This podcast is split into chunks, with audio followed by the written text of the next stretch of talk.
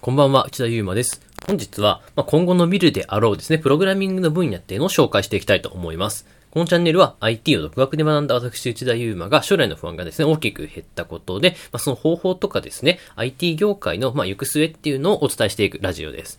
で、今日のですね、タイトルの答えとしては、ハードウェア絡みの分野が伸びていくよっていうお話をしていきたいと思います。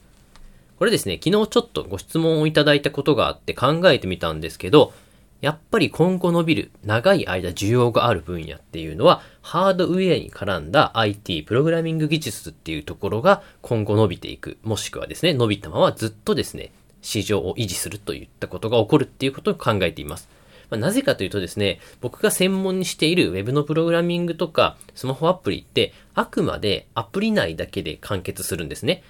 まあもちろんなんですけど、Web アプリとかスマホアプリって基本アプリ触っていれば終わりじゃないですか。しかしですね、今後増えてくるであろう無人のコンビニとか無人店舗、まあその他もろもろですね、機械が絡むような部分って絶対になくならないし、何より技術者が少ないんですよね。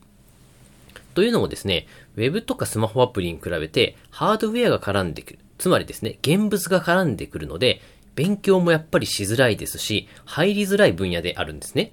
初期投資がかかるなど。そのためですね、競合が少なくって、いわゆるブルーオーシャン分野なんです。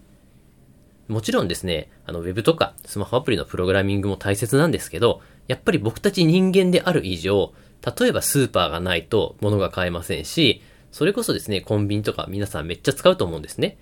まあ、極端な話ですね、プログラミングしたアプリを食べることはできないですよね。もうめちゃくちゃ極端な話なんですけど、あくまでそういったアプリを利用して実際の僕たちに生活が行う、生活を行う上で必要な物資っていうのをやっぱり食べ物とか調達しないといけないので、そういった分野に絡む IT っていうのが絶対にもっと伸びてくるであろうし、需要も高いままであるというふうに僕は考えています。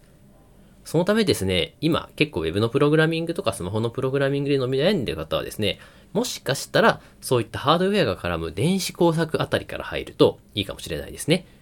まあ結構これ昔の話なんですけど、ニコニコ動画のな、電子工作技術部みたいなタグがありまして、まあ、ニコニコ動画知らない方はですね、ちょっとググっていただければと思うんですけど、今みたいに、こういろいろですね、やっぱりプログラミングスクールとか、ユーデミみたいなところ見ても、Web のプログラミングとかスマホアプリのプログラミングが多いんですけど、その一方、電子工作、実際に例えばですね、何かの入力、例えば IoT なんかで、センサーに何か遮断するものがあったとき、例えばどっかのランプを光らせるみたいな、こういったものをですね、まあ、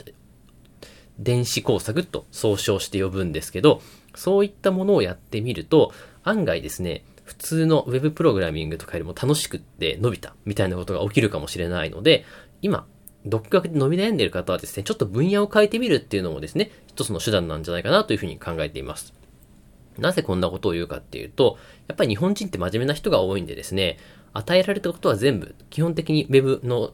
プログラミングとかも全部できないとダメだって思いがちなんですけど、まあそうじゃなくてですね、やっぱり自分がワクワクする分野とか、自分に合っているプログラミングの分野っていうのも僕は必ずあると思っています。そういった際のものを見つけて、見つけた時にですね、もう爆発的に伸びるっていうことが絶対あるので、まあそういった自分の気持ち、精神面の方もですね、大事にしてほしいなと思って今日のラジオっていうのを撮りました。まあそのためですね、伸び悩んでみる方は、ジャンルを変えてみるっていうことも一つの方法なので、ぜひともですね、今後伸びるであろう分野のハードウェア絡みっていうところもお試しいただければと思います。それでは本日の内容は以上なんですけど、これからもですね、こういった今後のビルであろう分野の予測なんかもですね、していきたいと思いますので、ぜひとも興味あればフォローしてみてください。それではですね、本日も最後まで聞いていただき、ありがとうございました。それでは、さようなら。